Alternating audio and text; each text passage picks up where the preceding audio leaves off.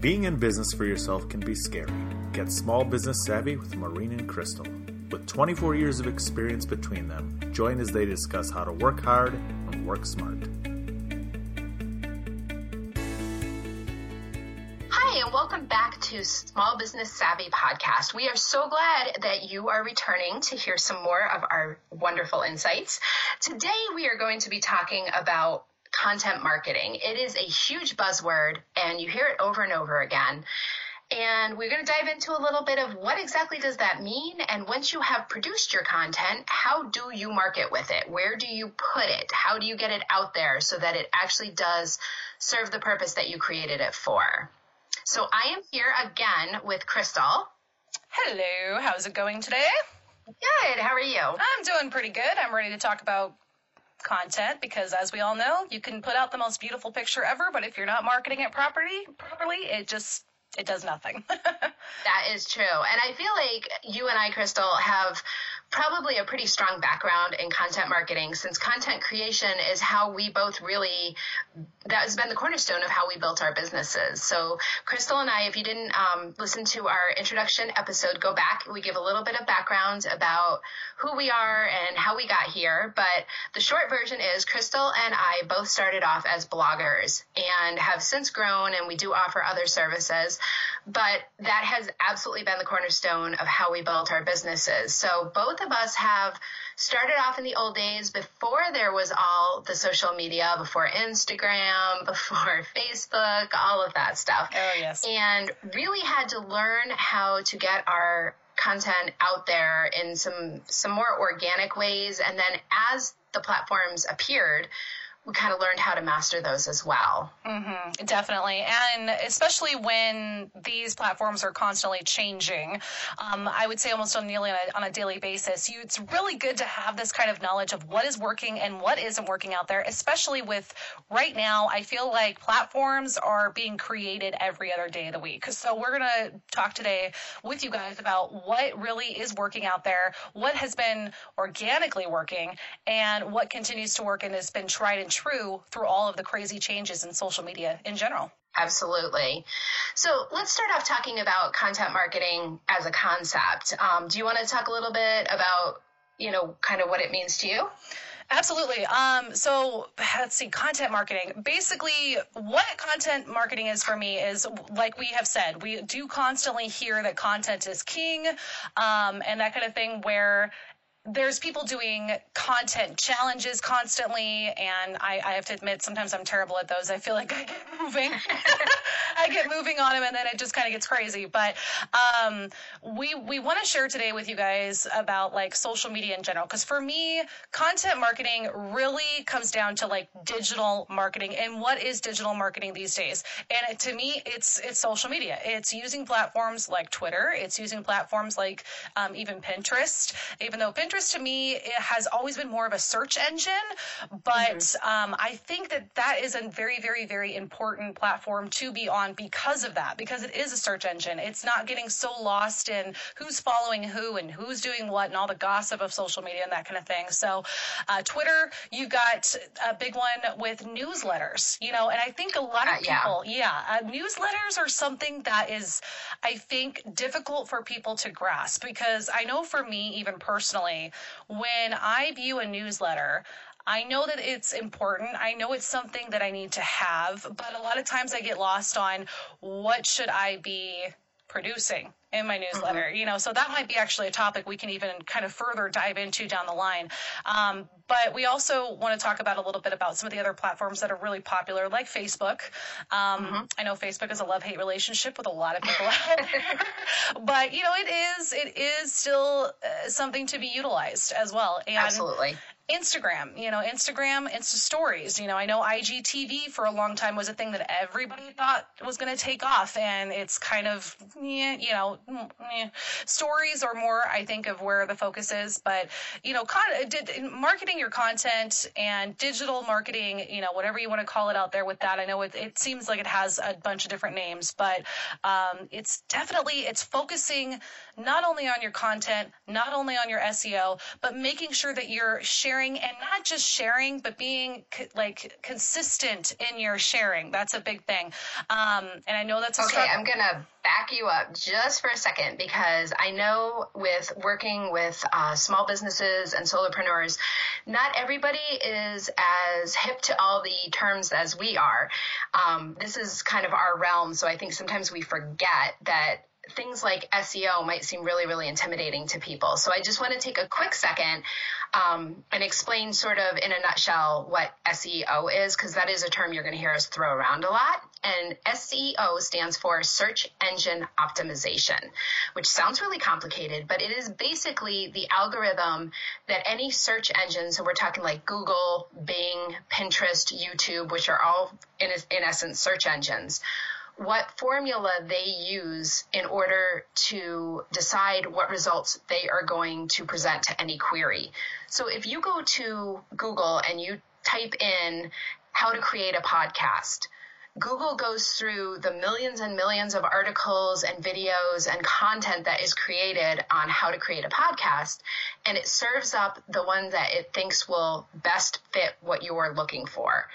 And so search engine optimization from a creator standpoint is just a way that you try to send signals to different search engines to let them know what your content is about so that it will appear in the correct searches. Absolutely. And we could definitely have, you know, if you guys are interested, this is something that we can definitely put out there as a, a topic in the future as well to dive a little bit deeper. Absolutely. And I, yeah. And yeah. I think I think it is going to be no matter what, it's going to be a topic that comes up because SEO, mm-hmm. search engine optimization, is something that is very, very critical and important to your content. Um, it's just more of like the back end of your content. So starting right. with, and so thank you for explaining that, Maureen, because that's definitely, I think, something that people, they hear SEO, they hear search engine optimization, and they go, "Woo!" You know, they get a yeah, little way way little too scared. complicated for me, and it, it's really not. But it is something that it it will probably be the topic of multiple episodes because I don't even think we could just fit everything into one episode about search engine optimization. But it is a way of marketing your content because you definitely want to make sure that your content is going to show up in search engines. So that's something we'll touch on absolutely. Um, but I like what you were saying about newsletters because I feel like that is something that people either wholeheartedly embrace and almost put all their eggs in that basket or they ignore completely. And there is definitely a trend these days toward getting people on the list, meaning that you grab their email address so that you can send them a newsletter. And a, a popular way to do that is to offer some sort of a freebie, whether it is a a webinar or a download and grabbing people's um, emails so that then they can be on your list. And I suspect we'll probably have an episode about GDPR at some point in the future too, because there, as of last year, it's been, wow, it's been almost a year now because it was March of 2018 that um, GDPR, which I, I hate to admit, I don't even know what it stands for. I know it has um, it's something to do with was it Great Britain that instituted yes, it? Yes, yeah, it was Great Britain. Um, so it's who knows? It's like geo something.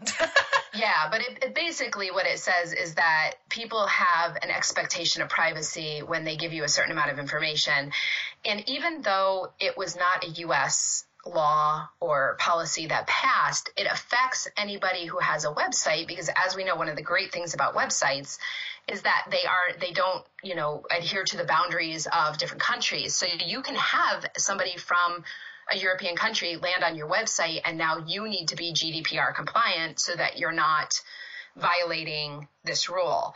Um, but basically, what that meant was that a lot of us had to go through our email lists and change them so that we were making sure that the people whose emails we were taking knew that their emails were being taken and that they were going to be marketed to in the future.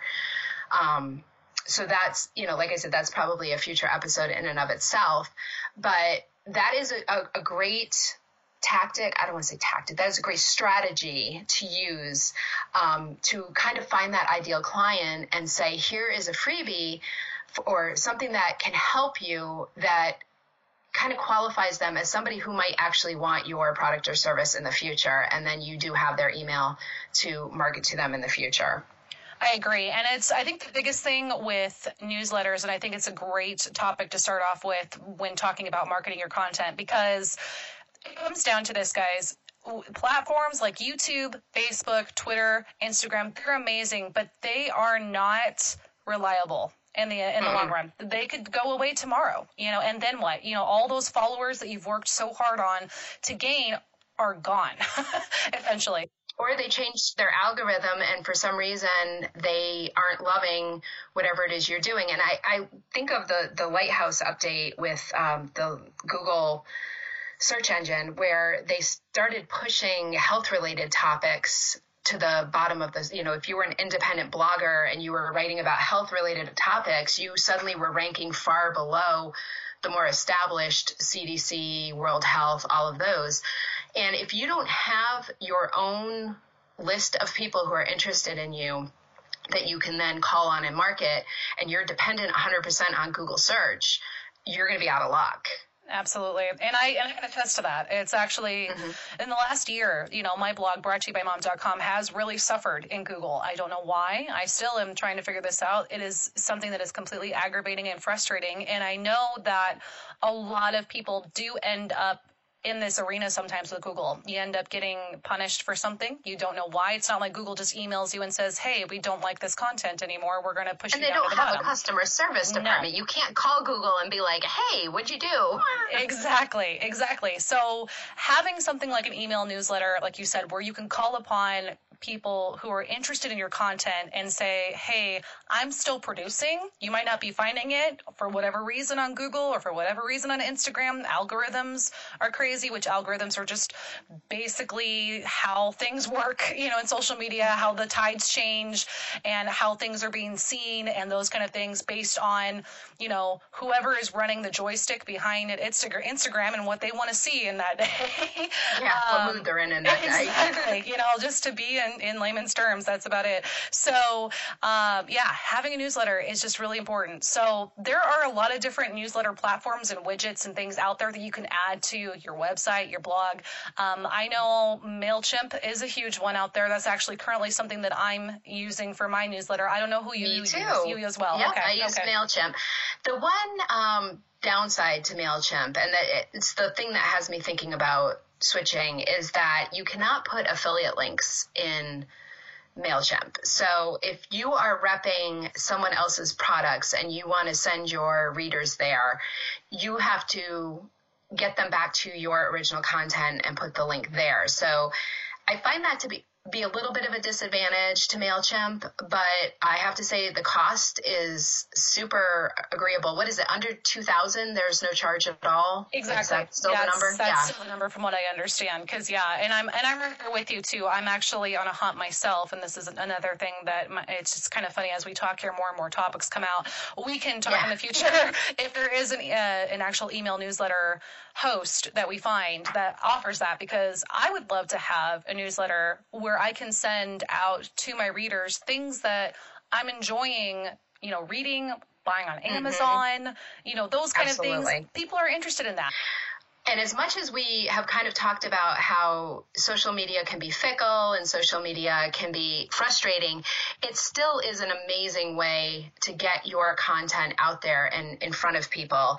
And one of the things that I am always a big fan of, and I tell a lot of my coaching clients, is make sure that you have a social sharing widget embedded in your website. And basically what that is, and if you go to wisconsinmommy.com, you'll and click on any of the posts, you'll see that I have that right up at the top of every post. It just indicates it's a place where you can share and the reader can click on any of the buttons. So there's Twitter, there's LinkedIn, there's Facebook. Um, I know I'm forgetting some. Google Plus sadly went away, but that was one. Um, and when they click on that button, it shares your content to their followers on that specific platform. And that is a great way to make it super easy for other people to kind of do a little bit of your marketing for you. Exactly. And there are a lot of different options as well out there. I know two that are very popular right now are Social Warfare as well as Social Pug. Um, I am currently using Social Pug for. And um, I am on Social Warfare. there you go. Yeah. And so it's like, and it's, you know, it, it's, it depends on the user, what you enjoy.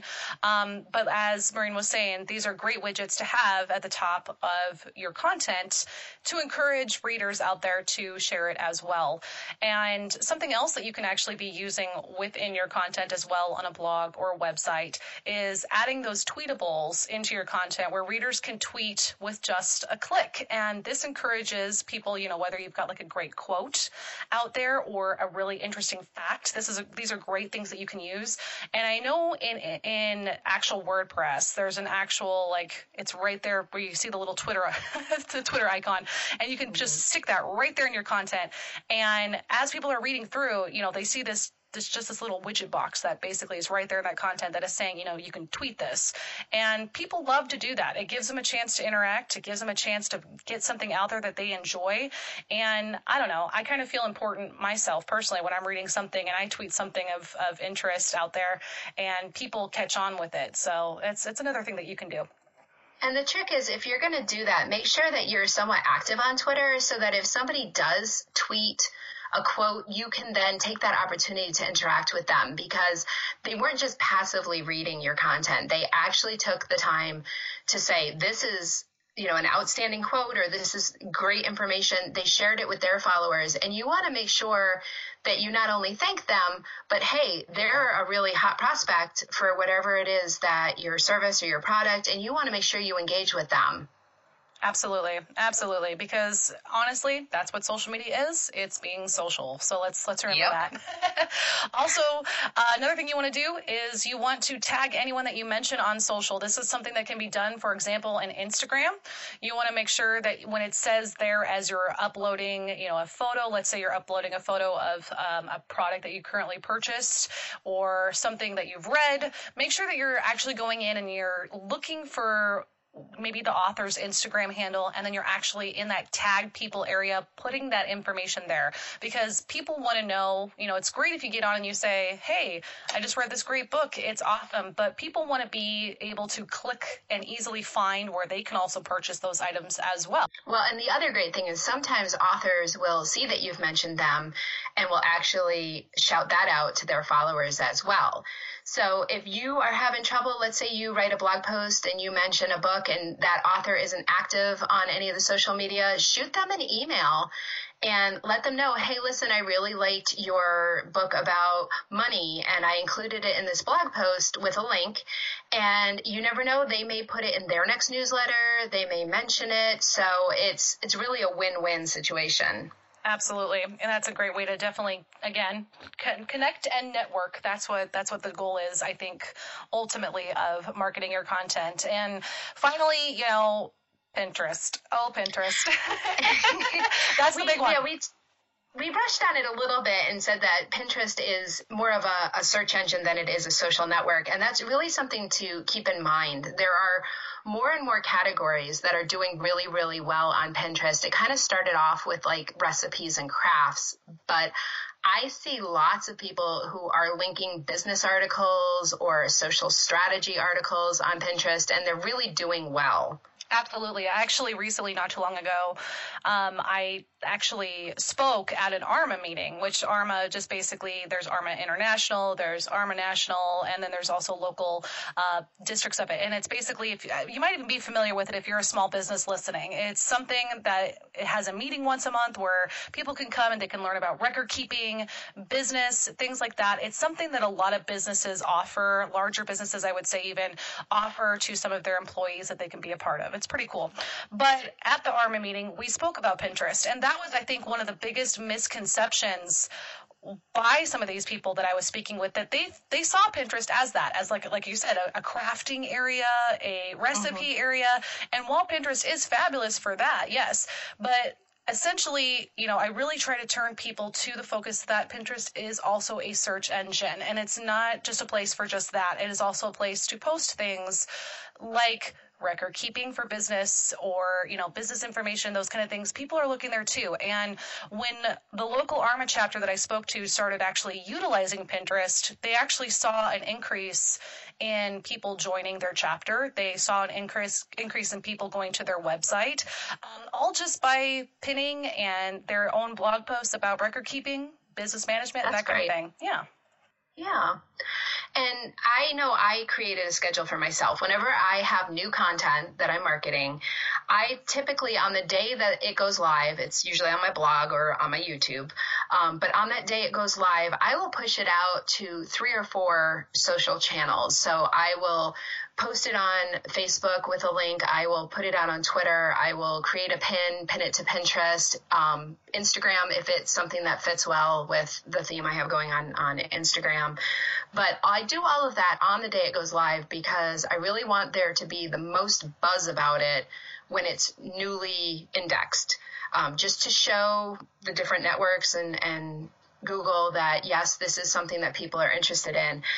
I don't post new content every day. So on the days when I'm not posting new content, I take my older content and I resend it out there. And I didn't do that for a really long time because I felt like, oh my gosh, my followers have already seen this. They're going to be like, oh, what is she doing with this old tired recipe that, you know, we saw last year? And if you think about how many social channels you look at on a given day, do you remember what you saw a year ago? I bet you don't. no. So after a while, I went, okay, that's kind of silly. So I I have kind of a schedule for myself where I take something in if it's from a year ago, but it's timely. So if I have St. Patrick's Day content that is from last St. Patrick's Day or two years ago, I absolutely push that out again and I don't have it compete with my new material. But if I have a day where I'm not putting new material out there, I will put something that's older out there. And I mean, especially the way the algorithms are, not everybody who follows you sees your content every time you put it out. So you really do need to kind of uh, have that cycle of it going through a couple times to, to make sure you're reaching everybody. Especially if you're posting things that are what they call evergreen content, which is basically just content that can be constantly repurposed and reused for any given basis. You know, if you're talking about gardening, and clearly we're coming into the spring right now, and gardening is going to be a huge topic to some people. So if you've got topics from gardening from last spring, share those again this spring. Bring them up to the surface again. It's very important. I agree. Excellent. Well, I hope that these tips were helpful. I feel like we went a little bit longer than we usually do, but there's just so much information here. And we look forward to talking to you again next week. And remember, work hard, work smart. We hope that you've enjoyed this episode of Small Business Savvy. We would love for you to leave a comment, rating, or share this show with one of your friends. Be sure to check out more at smallbusinesssavvypodcast.com.